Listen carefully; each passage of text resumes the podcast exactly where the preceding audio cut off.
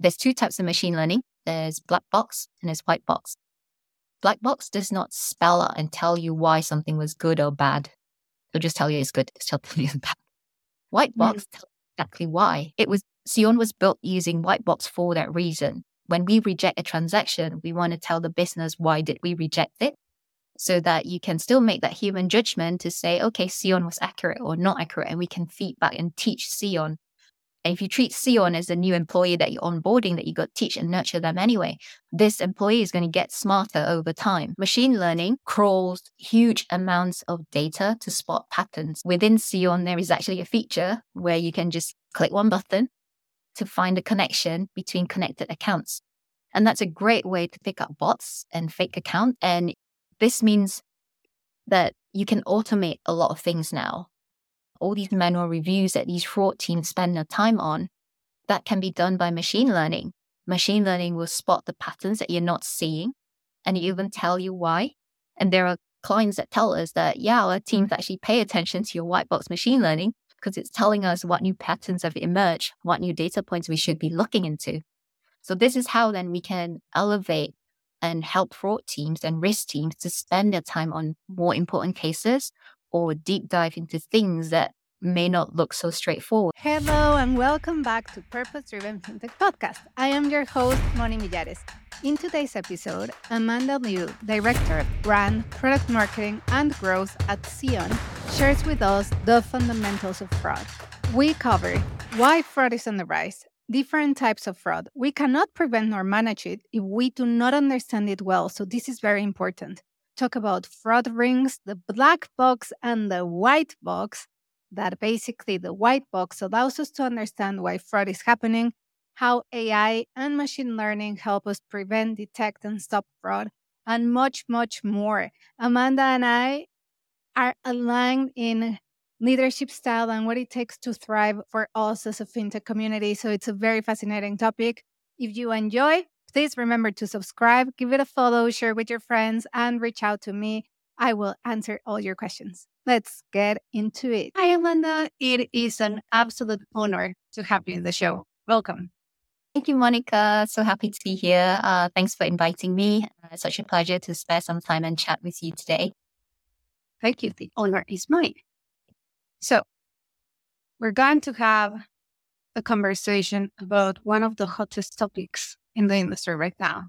risk, fraud and fraud prevention, right? But before we go into the topic as such, this podcast is about how can we build better fintechs? How can we build purpose-driven fintechs that have impact to our customers?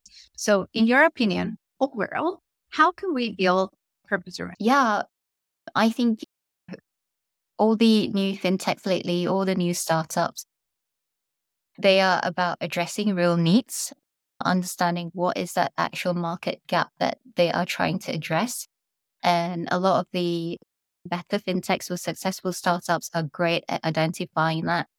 And how they go about doing that is that customer research and knowing which customer voices to listen to and to elevate. And I think when that's your North Star, listening to people's problems, it really helps you get clear in terms of what is the purpose of this product or solution that you're trying to bring to market. But at the same time, I think purposeful fintechs is more than just building a product. It's about building that working culture where people are empowered to be successful. And a successful business has the ability to draw in the best like minded talent and foster that sort of culture where these people can bring their best to the game. And I think that's what purposeful fintechs are about. I totally love. And I want to expand on two, two topics that you touched. The one is it's not only customer research, but I liked how you phrase it that it's like listening to the right people and elevating their voices. Because sometimes we can do research, but it's not really, you know, like our audience, our target customer. So that can deviate the findings that we have. And yes, it's our responsibility to speak on behalf of the customer, e.g., to elevate their voices. I love that. I, I love the how you phrase that. Thank you. And then the other point that you made was basically the working culture. I totally, it's that's one of my biggest kind of I'm a big fan of creating an environment where we can be our best selves, that we really have psychological safety, where we can bring like the passion to work rather than mm-hmm. just mm-hmm. Going to work. Yeah. So exactly. And uh, I think a lot of that comes into play in terms of how you create and nurture that sort of environment. And most of the best leaders I've worked with, they're very good at removing that ceiling. They know when, where to identify that talent and giving voice to the right people. And it's not about voice to the right people. I guess it's not, it's listening to more than the voices that aren't always just the loudest in the room. And that's how you create and facilitate that sort of diverse voice and the ability to inspire that sort of talent so that they seek out their purpose, they seek out their ambition. And as leaders, I think it is leaders' responsibility to be able to nurture and elevate and mentor and coach these people to go further. Equally, it's when you allow so many voices to come to the table, you need to enable an environment where they feel okay to share those opinions. And the way you do that is to foster a culture where there is resilience, where people can put their egos aside, where people understand that I might bring 100 ideas to the table, but maybe only two are applicable. But you need to create that environment and facility where it's okay to brainstorm, collaborate, and then not everything may be accepted, but that's still cool because that's the collaboration and the discussions that we want. Yes. And I want to add to that because you raised a very important topic. It's not only bringing the ideas to the table. You said, hey, maybe I have 10, but only two may be applicable. But even outcome of having this culture and psychological safety is I bring this idea to the table as iteration one. I don't wait to go to my boss until it's iteration 10 that I've taken three weeks to think about. It's more like, hey, not only to my boss, but like to the team, the working team. It's a, hey, I'm thinking about this. And then everybody, we may elevate that idea, collaborate on that, or just be like, nah, you know, like just park it, put it in the parking lot. But it's wow. this culture where we can bring not only we use the word we need to iterate an idea, iter- iterate the product. But this is more like come up with an idea. Like can be an idea. It's a work in progress and it's okay. It doesn't have to be perfect.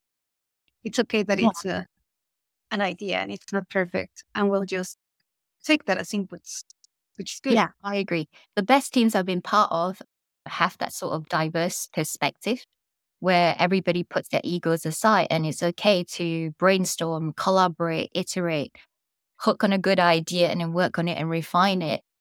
But that also comes about when you have a very clear shared North Star goal within the team. If everybody is focused on, okay, we're going to deliver the best customer experience, then it's egos aside and you're looking at which of these ideas would deliver against that goal. And then you facilitate conversations to narrow that down. Yeah. Beautiful summary. Speak the same language. Yes, we do. I'm like, yes, we do. But it's a, but we're able to articulate it, right? Because then the summary is to build purpose driven fintech. It's not only about the product. It's about not only about doing your research and speaking with customers, but elevating the voice of customers and the right customers while creating the right environment for our people to basically be their best self and bring the ideas to the table so that we can also iterate those ideas and elevate the right ideas, not the egos of people. And with that mix, we can go and build something incredible. Yes, exactly that. Awesome. So let's get into topic now. Can you tell us about a little bit of what has been your traject- career trajectory so far and what does Seon do? Yeah, I started out in the digital space, tech digital, that was like my passion playground.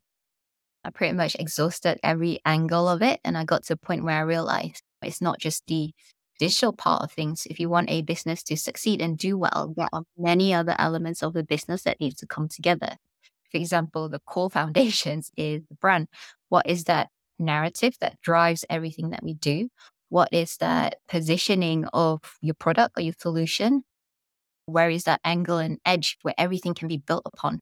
So I moved to a strategic agency where we worked a lot on that. And nailing those foundational building blocks is then what enables campaigns to come to life successfully because it brings that narrative, that positioning into life in different forms. And that's how you create that cohesive strand that ties everything together. So that was my background. And I got to a point where I was curious to see what the startup world was like. I knew that a lot had to be built, especially if you go in early stage. So I didn't go in with rose tinted glasses. I was ready to get muck in, do whatever it takes. And it's been fun at Seon. I've been here about two and a half years. And it's fantastic to grow with the business, see how we evolve, how our go to market strategy has changed. It's very interesting. And about Seon and its purpose, I always love the founder story, how Bence and Thomas started out in this. They actually started a crypto exchange platform and they quickly got attacked by a lot of fraud. And as a small startup at the time, the solutions in the market were not fit for purpose. They were either too expensive, too long to implement, that their startup would fold if they didn't get a solution in place quickly. So they started building their own solution, which quickly became Seon. So now Seon became their business, and Seon helps all online businesses to protect their entire customer journey with frictionless fraud prevention. We're in the digital world where being frictionless, being real time, being fast is, is almost synonymous with the digital world. And stopping fraud isn't just about blocking threats, but it's making sure that businesses don't miss out on the genuine opportunities and the genuine customers. Mm. So we aim to stop fraud earlier in the customer journey using modern day signals, which is like digital and social media. Those are our digital footprint data. Combine that with machine learning for speed and accuracy. This is how we can stay on top of fraud. And we built this in a way where it's adaptable to every business risk because different types of businesses treat and see risk differently depending on the industry, who they deal with. The prevention has to be adaptable to those nuances. Like that. Because then mm-hmm. we're saying, hey, we're customizing this space, not customizing, we're building a solution that is customizable to depending on who you are as a business. Yes, exactly. And businesses do need that. No two banks are the same. They have different needs, different clients, and you have to be a solution that can adapt. Yes. So who are your customers then? We work with a lot of fintechs. So like new banks, digital banks, payments, money transfers, cross-border payments, and a lot of like high risk businesses such as iGaming and lending. And we, pro- because we protect the entire customer journey from end to end, it means we stop fraud at every single touch point. That could be mm. from account creation to monitoring logins and events and behaviors to protect things like account to account transfers, payment monitoring, and we also offer anti money laundering. So it goes really well alongside a fraud protection uh, solution. So it's an all in one platform that can address these two things. And there, that is a pattern that we're seeing in a lot of modern fintechs anyway. These risk, AML, and fraud roles are now uh, being consolidated into one team. So it makes sense to share the data, share the patterns that we're seeing. And this is how we stop things like fake accounts, account takeovers, payment fraud, and detect fraud or anti money laundering anomalies before they happen. Yes, because and, then it's all in one platform instead yeah. of segregated against three to four. Yeah. Yeah, exactly. And problems like this translate to many online businesses. You any online businesses that has an online presence is exposed to fake account, payment fraud, transaction monitoring. And so we are looking to grow into new verticals as well things like travel, e commerce. We already have clients in such spaces, but I think it's about making a more concentrated effort to build a presence for such mm. Good. Product has always existed, right? But then since COVID, it's been on the rise. Now with AI, it is even further on the rise. And for 2024, it's one of the key hot topics that's going to be throughout the year. It's like, how do we prevent fraud? So, can you talk us through a little bit of the landscape from mm-hmm. uh, fraud? Why is this happening? Why is fraud so high? Like, yeah, I think it's, it's the evolution of the digital and tech landscape. tech is advancing, the pace, the speed, the ability to do things now is so much quicker. And fraud fraudsters are opportunists, but they are also relentless because they're also a business. They're trying to make money from this. So they're very creative at exploiting every opportunity possible. And they're more open to using new tech as well. So they're always finding new ways, new new system, new tools to crack the system. And because naturally with our evolution online as well, more and more transactions are taking place online.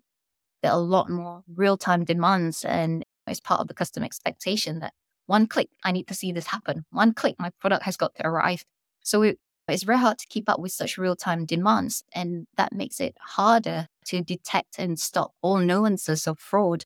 So all the fraud prevention solutions also have to get better but businesses out there have to be more open and more agile in adopting some of these modern fraud prevention solutions that use newer tech to stop the newer tools that fraudsters are using as well. Yes, definitely. And you use the word, we need to understand the nuances of fraud. So mm. let's say if I put myself in the shoes of a product team, which I am a product team, but it's a, from the, let's say, let's go beyond the, the fintech perspective. Mm-hmm. We talk about, hey, fraud, we need to prevent fraud. But as a new VPN, let's say, or as a new mm-hmm. V in fintech industry, mm-hmm. the world of fraud is so big that basically if we go and say, hey, think of fraud, they may not understand the complexities of what fraud looks like. So for us to stop, prevent, minimize fraud, mm-hmm. first we need to understand what do we mean with fraud? So, what could be your summary on how can we classify or slice the definition of what is fraud in the context of financial service? Yeah, this is a very relevant topic because internally we're also trying to build that glossary. There's so many types of frauds. But to be honest, you can categorize all these types of frauds and new fraud attacks into certain parent categories. And because we also look at designing our fraud prevention solution around the customer journey, it's then easy to see, okay, at this touch point, for example, at account creation, what types of fraud tend to happen there? Fake account creation, bot attacks, multi accounting. So this is one way where we can start to see what types of fraud happen at what touch points. And after account creation, what happens then? The types of fraud that can happen is stolen accounts, you get funny anomaly logins. That's one way you can detect that maybe an account has been stolen. And then you look at behavior and transaction monitoring. Is this sort of transaction an expected behavior by this customer? Or has this person logged in from a different location on a different device not seen before connected to this account that's trying to transfer this amount of money? So these are some of the fraud uh, types that we detect. Um, payment fraud is still common. Stolen cards, card fraud, that still continues on in the digital world. E-commerce is prone to those chargebacks because of the stolen cards, because of friendly fraud, people buying something and then want to refund it after. And money laundering is hot topic now as well, with uh, a lot of financial crime going on. Yeah, hopefully that explains a little bit in terms of the yeah, it explains the depth of the word fraud. Yeah. Because it is not, it's not just, oh, transaction fraud. No, it's like across the customer journey. Basically. Yeah, exactly. And, you know, so, yeah, sorry, carry on. No, no, no, go ahead. I was going to say, and, and sometimes if you don't have a good, robust solution in place, you wouldn't even realize that, that fraud threat exists. There are some businesses where there's a lot of hidden bot accounts in their system that they're not aware of. And mm-hmm. then when you have a certain promotional campaign that comes alive, suddenly all these bots come alive to make the most of that promotion that you're running, and suddenly your system is all swamped. So it's a really interesting space. And there's so much to detect and catch around fraud and being aware of the kinds of threats that do exist. And yeah, if you don't have something good in place, you don't know what you don't know. Exactly. Can you then expand on how big is this problem? Because we see it all over. I was going to say all over the news, but all over LinkedIn feed. It's like fraud. It's on the rise. It's on the rise. Can you quantify like how big is this? Yeah.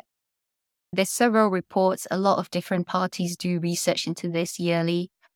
For example, JP Morgan had an annual payment fraud survey where they were they were seeing on the digital side a lot of card related fraud had rose by 10% over 2022. And the recent most famous one is PSR's APP fraud performance report. Authorized push payment fraud accounts for 40% of fraud losses over 22 in the UK. That's massive. And Can you expand on that?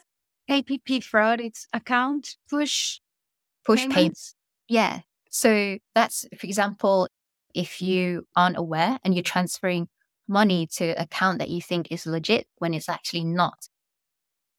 And that's mm. such a common fraud that happens right now because there's not a lot of good measures to detect that sort of scam. Of. And then the onus goes on is it government to create that awareness or is it on the businesses to create education? So that's another interesting topic that we can unpack. But I the main thing around fraud is that fraud scales as a business grows. And a lot of businesses maybe sometimes are short sighted, not thinking about the long term. Because if fraud is costing you, for example, 1% right now, as you scale bigger, that 1% can mean a lot to your bottom line. And mm-hmm. as you grow bigger as a business, you also start to draw in more attention. And suddenly you can appear on the radar of fraudsters and they see you as an opportunity. So that's the other topic that I feel businesses should be more aware of as well around fraud. So can you expand on that? Because as a business, I'm sure we a don't have all the awareness and there's quote unquote mistakes that we make, right? What are the common mistakes or oversights that we make when it comes to fraud? Yeah, I do feel like businesses sometimes do underestimate that total cost of fraud. Like I say, some people think that, okay, it's just the resources that I need to hire into my fraud and risk team. And they see, okay, maybe fraud is only a small percentage of my current bottom line. But the total cost of fraud is the resources you got to hire, the tools, the different tools to stop fraud at different touch points that you got to combine together to make sure you've got a robust protection all around. And the fact that the cost of fraud compounds as they grow. As the business grows, that small percentage means a lot. And sometimes with short sighted planning, you don't foresee that if you put a robust solution right now, that is the thing that would enable your business to scale bigger without exposing yourself to bigger threats later on. You see a lot of traditional banks where they've built a solution to this point where it's very hard to rip certain parts of it out because suddenly there's so many dependencies. And if that specific tech is no longer fit for purpose in today's world. If it doesn't detect some of the new tools and new patterns that we're seeing in fraud, it's not easy to replace that one thing. You've got to mm-hmm. engineer the entire solution. So sometimes that sort of robust planning and scoping from the start can help to prevent and just give businesses that foresight of what to anticipate when your business scales. Definitely. And you've used the word detect and basically fraud like a few times in the past few minutes. So I want to move the conversation more towards Seon as such, mm-hmm. that it's basically a solution. And yeah. then one of the things that caught my attention as I was going through the website, it's I'm probably you are the mastermind behind this because it's like the positioning and the story and the brand. So it is you say, how do you stop fraud if you can't see it? Then it's followed by detect fraud rings and unnoticeable bot attacks with AI and machine learning. Can you expand on that? Yeah. Yes, I wrote that and it's actually one because yeah, when I first joined Seon, what I really loved about it was our machine learning tech. There are a lot of machine learning solutions out there. Two years ago, AI wasn't this big thing. It is now, and everybody's we have to buy something with AI because that helps automate. But two years ago already, Seon has already developed something quite robust. And there's two types of machine learning. There's black box and there's white box. Black box does not spell out and tell you why something was good or bad. It'll just tell you it's good. They'll tell you it's bad. White box mm. tells exactly why. It was Seon was built using white box for that reason. When we reject a transaction, we want to tell the business why did we reject it so that you can still make that human judgment to say, okay, Seon was accurate or not accurate, and we can feedback and teach Seon. And if you treat Seon as a new employee that you're onboarding, that you got to teach and nurture them anyway, this employee is going to get smarter over time. Machine learning crawls huge amounts of data to spot patterns. Within Seon, there is actually a feature where you can just click one button to find a connection between connected accounts. And that's a great way to pick up bots and fake accounts. And this means that you can automate a lot of things now. All these manual reviews that these fraud teams spend their time on, that can be done by machine learning. Machine learning will spot the patterns that you're not seeing and even tell you why. And there are clients that tell us that, yeah, our teams actually pay attention to your white box machine learning because it's telling us what new patterns have emerged, what new data points we should be looking into. So this is how then we can elevate and help fraud teams and risk teams to spend their time on more important cases or deep dive into things that may not look so straightforward. Okay. I want to expand on the beginning of the conversation. We said to create purpose around fintechs, we also need to think about colleagues, right? And bringing yeah. the best out of people. And as we introduce more AI tools in the workplace, machine learning, and you just gave a beautiful example, then there's this universal fear that mm. AI is going to replace our jobs. There is another stream of thought that it's, hey, will be hybrid intelligence where we continue to do our jobs, but better because then we have basically tools that allow us to do better analysis in this case. And you just touched on that, that it was like, hey, the specific use cases, all the manual monitoring that we are currently doing, it could be done with machine learning and AI solutions. What is like, how is the solution impacting colleagues, like members of staff in product teams in fintechs? Is it, is it received as a threat or is it received as a hybrid intelligence solution? Yeah, a lot of clients actually appreciate that Seon can remove their time doing some of these manual reviews. So AI is good in that sense, in that it does help you process a lot of data sets a lot quicker. Mm. And mm. you know, and honestly speaking, I think machine learning isn't quite there yet. We lean on machine learning because it helps us do our job more efficiently. But human intelligence is something that's not replaceable quickly. A lot of current solutions in place, especially even in the fintech world, some of the more advanced fintechs, they're still looking for good talent. Hiring talent is still difficult because that sort of human judgment, human insight are things that are not replicable by machine learning and AI at the moment. Yeah, I love that because it's it pacifies the fears that sometimes they are fears, right? It's unrooted fear of the uncertain future.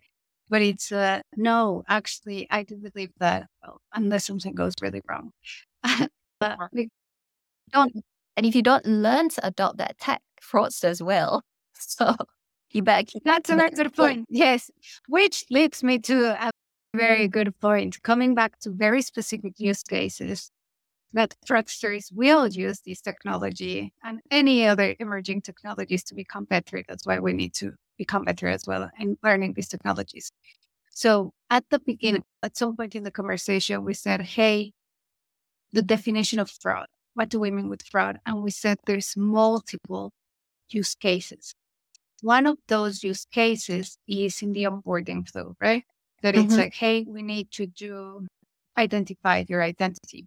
But then if mm-hmm. we start layering the complexity behind financial services, it's not only the types of fraud that we have in onboarding and fake and identity as such, identifying your who you are, but it's mm-hmm. also fake identities mm. with leaked data. So that yeah. now it's like it's both, right? It's like somebody stole data and then we have all this fake identity. Can you expand on how does that look like in a, in a fintech, let's say, and how does Seon help identify these type of fraud? Yes, good fraud and risk teams always tell you that fraud isn't just looking at one data point or one data set. The best fraud teams look at as many data sets as possible to find that combination of what are the right smart insights to pay attention to. So although you can have leaked data, people can steal your password to an account, but they're not going to have access to all your other accounts. So how we combine this tech then is you can use things like device fingerprinting and geolocation. We might see that, okay, now suddenly you're logging in from a different location than expected. You're logging in from a device I've never seen before associated to your account. And maybe it's telling me that you're logging in from Italy, where your social media account is normally saying that you're based somewhere in Asia. And with that sort of login event and behavioral monitoring, you start to spot these different anomalies. So it's not just using that one thing to stop fake identities, is the ability to combine all the different data sets that we can collect so that you can make that smart decision and be able to pick up such patterns quickly. Yes, which brings me to a comment for all the product managers listening to this. So when the fraud team may ask you, hey, we need to incorporate the data field in the in, in the system, let's say in the fraud system, it makes a massive difference into the fraud model and ability to identify data. So on your mind, you may be like, oh, it's just one field. Oh, it's not the highest priority against all the competing priorities. But actually, in reality, based on what you said, it's if we want to understand fraudulent uh, behaviors better. Even having one extra piece of data to different, three different data points make a massive difference once we aggregate them, because then we start like connecting all the dots in a better way.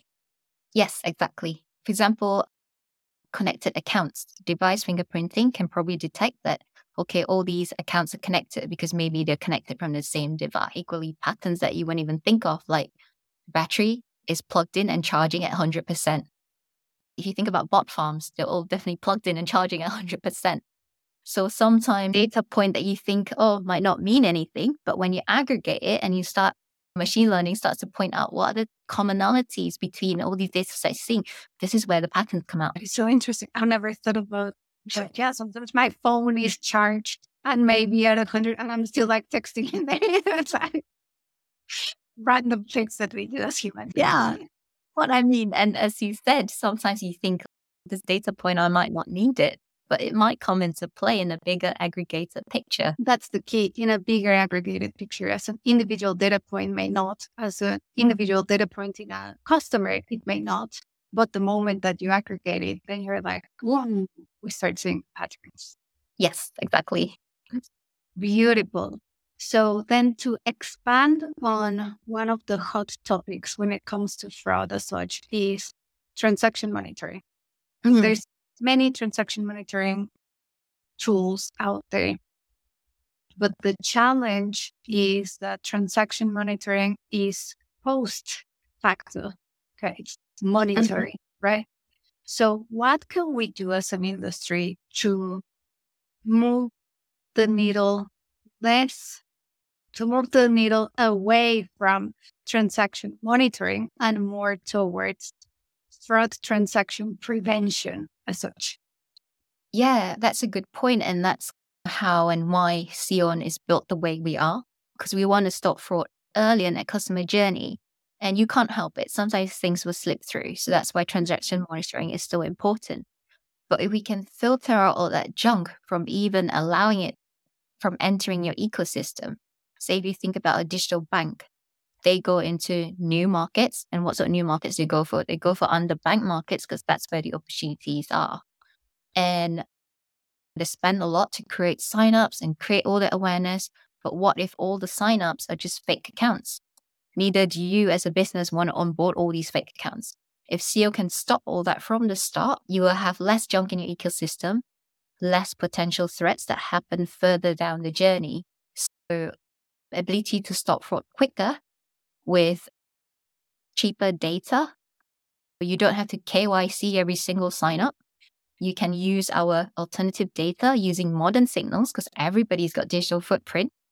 You can use such signals to identify legit customers, genuine customers, and at least block out bots from signing up for your account. So that's one way we can reduce one type of fraud. Yeah. And this phrase that you use now, the digital signals, it's exciting because then like we have more data and we can prevent fraud. But if I put myself as a customer, I'm like, ooh, that's scary. You have my digital footprint. So it's so basically banks are genuinely they genuinely know a lot about us and our habits and our personalities and all this is covered under the privacy policy that we all blindly agree. Yeah, but, but scary. The thing is, although Seon uses these digital signal, we only use open source data. So we're not invading your privacy. So a lot of your profile settings, we respect that. It's only things that people choose to post publicly online.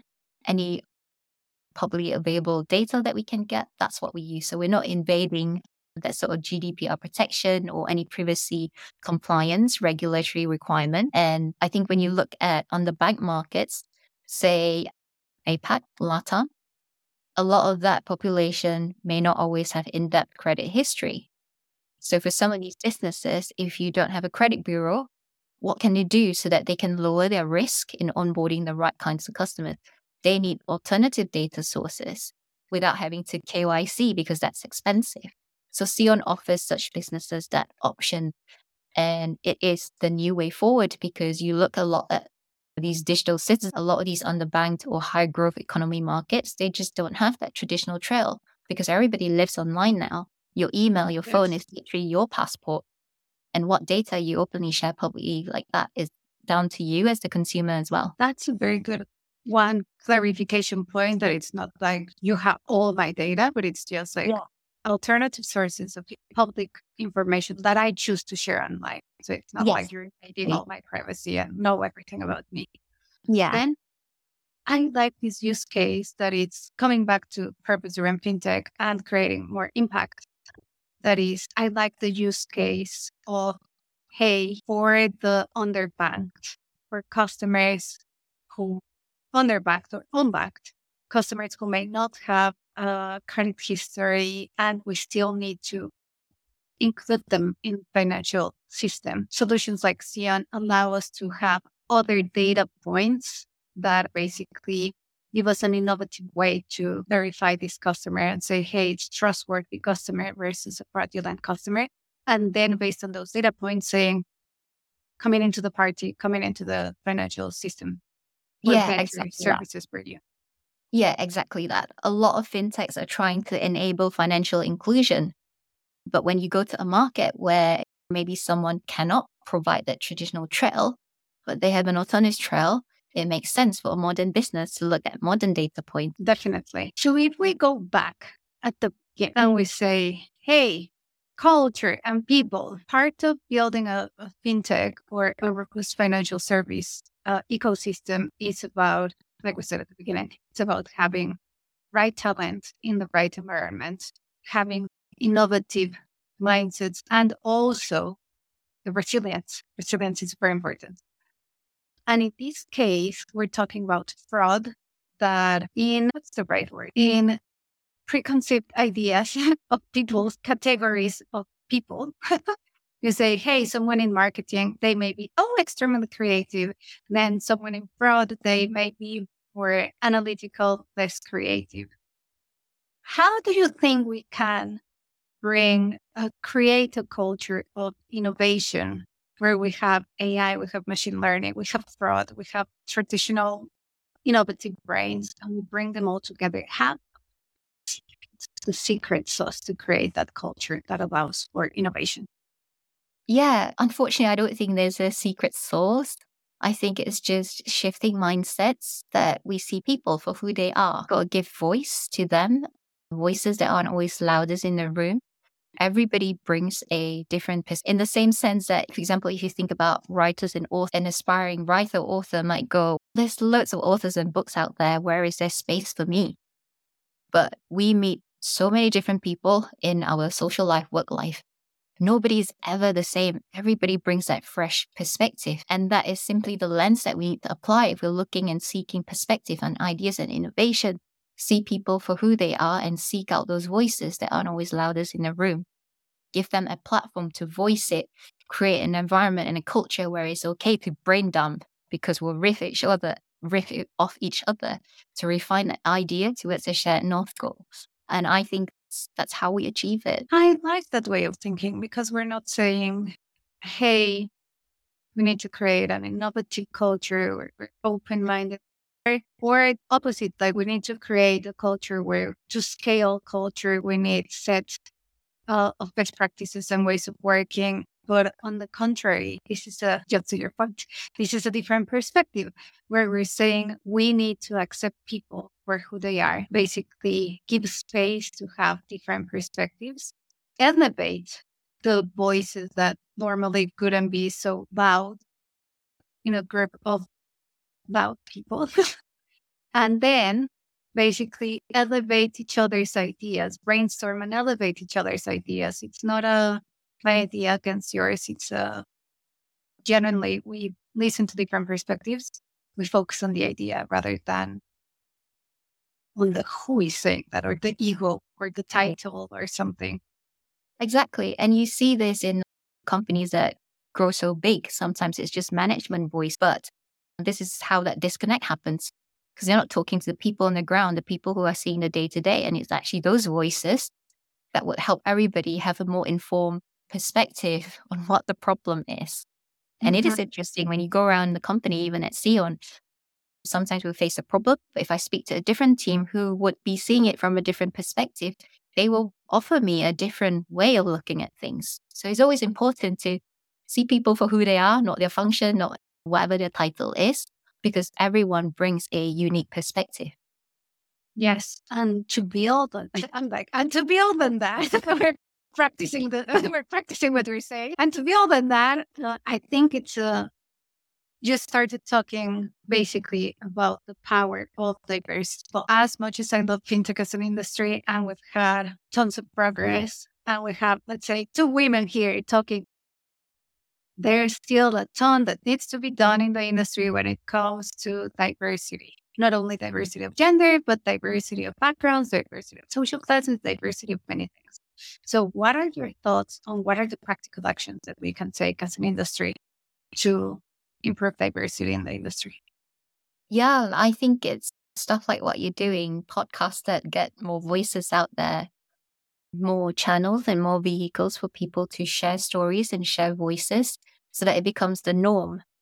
I know it's difficult in the tech space because it's very dominated by men, but there are women in there.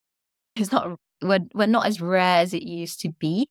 And it's just elevating these stories and insight sharing. And that would make it feel a lot more normal. And the best teams are always formed of different perspectives. Definitely. I I totally agree. But actually, one of the reasons why I started the podcast was exactly because of that. So that the, this podcast did not start as a fintech podcast; it was a COVID project. And part of that kind of journey was I wanted to showcase more women who had a professional life. That it's because I got this hypothesis that if you are a woman under 50, it is quite likely that your mother was not an executive in a bank, for example. Hence, we did not have that role model. But then the quote unquote girls, the next generation, 20, 22, 25, many of them, especially in emerging markets, there's still this view that by 27, you need to be married with kids, right? So it's, we cannot change that perspective overnight if they don't see other role models doing different things.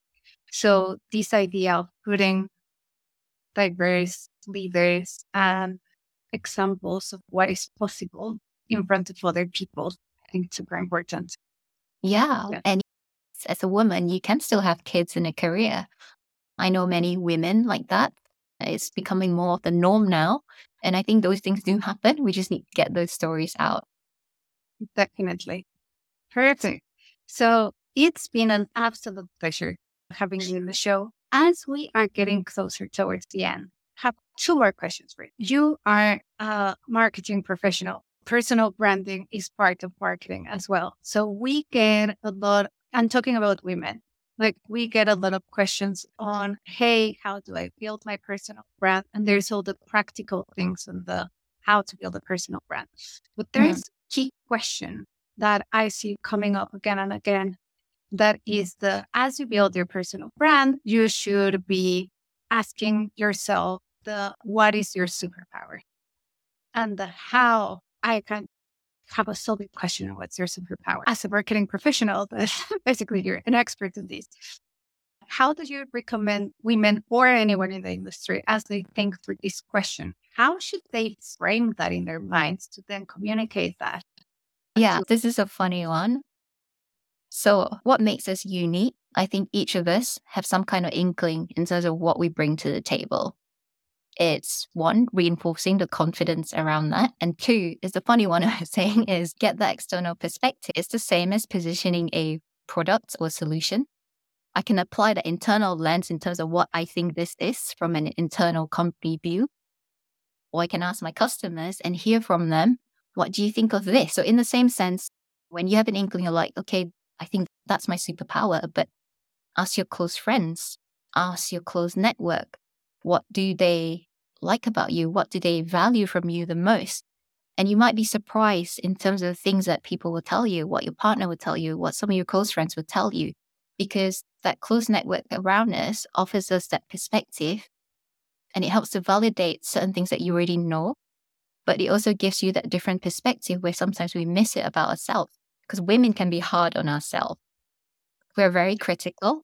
Uh, yes. And sometimes it's important to build that channel where you have that support network to tap into and hear from other people because they reinforce some of the things you might miss out and they highlight to you how critical you can be about yourself. And I think that's how I would go about it. Have confidence in what you know makes you unique. Pull your closest friends and network around you and hear from them because they will validate and support some of the things you do and they will highlight some of your superpowers as well. Definitely. I think that's a mm-hmm. beautiful framework to, to wrap up that diversity conversation. So if people want to know more about you and Seon, where can we find? I'm on LinkedIn. I think that's the best place to connect one on one. I love conversations. I love networking and meeting other people in the space. Equally, for people trying to discover where to go in their marketing career, happy to explore and chat. And for Seon, we're going to build more content, more voice as well on LinkedIn and on our website. Next year is a exciting year as we produce more thought leadership stuff that we can't wait to share. So yeah, come follow us. Definitely. We'll add all the links in the, in the show notes. So before we go, there's this question that I love asking everyone. If there was, if there is one thing that you would change in fintech, well, if there's one thing that you could change in the industry, that can make the lives of customers, colleagues, and shareholders better? What would that? I think this aligns with your podcast because I think for fintech startups, it is finding that balance between profit and purpose. Profit keeps your mm. books in the green, but it's purpose that would really drive you to deliver impactful solutions and build lasting culture. If you look at the biggest fintechs that we always remember, what were the two things they achieved? The ability to generate income to sustain the business to go far, but the kind of culture that they've created as well. And those are the things that leave those lasting stories. Definitely, because then the culture is also what your people need to be resilient while feeling appreciated to then continuing the journey, right? A fintech is not built by a founder, it's by a founder and all the team. Otherwise, yeah. it doesn't go far. And then the culture gives the mm-hmm. outcome of that culture is what we build for our customers, whether it's B2B or B2C, but it's like the experience end to end, whether that is in the app, web, phone, chat, wherever the touch point it may be, it's the passion and commitment of our people is reflected in customer experience. Yes, 100. Beautiful. Amanda, it's been amazing having you in the show. Thank you very much for your time and your insight. Thank you, Monica. Been a fantastic conversation. I love the topics uh, and things that you've raised and brought to the table. Yeah, thank you. It's been really interesting. Thank you. Ciao, ciao, everyone. See you next Bye. week. Bye.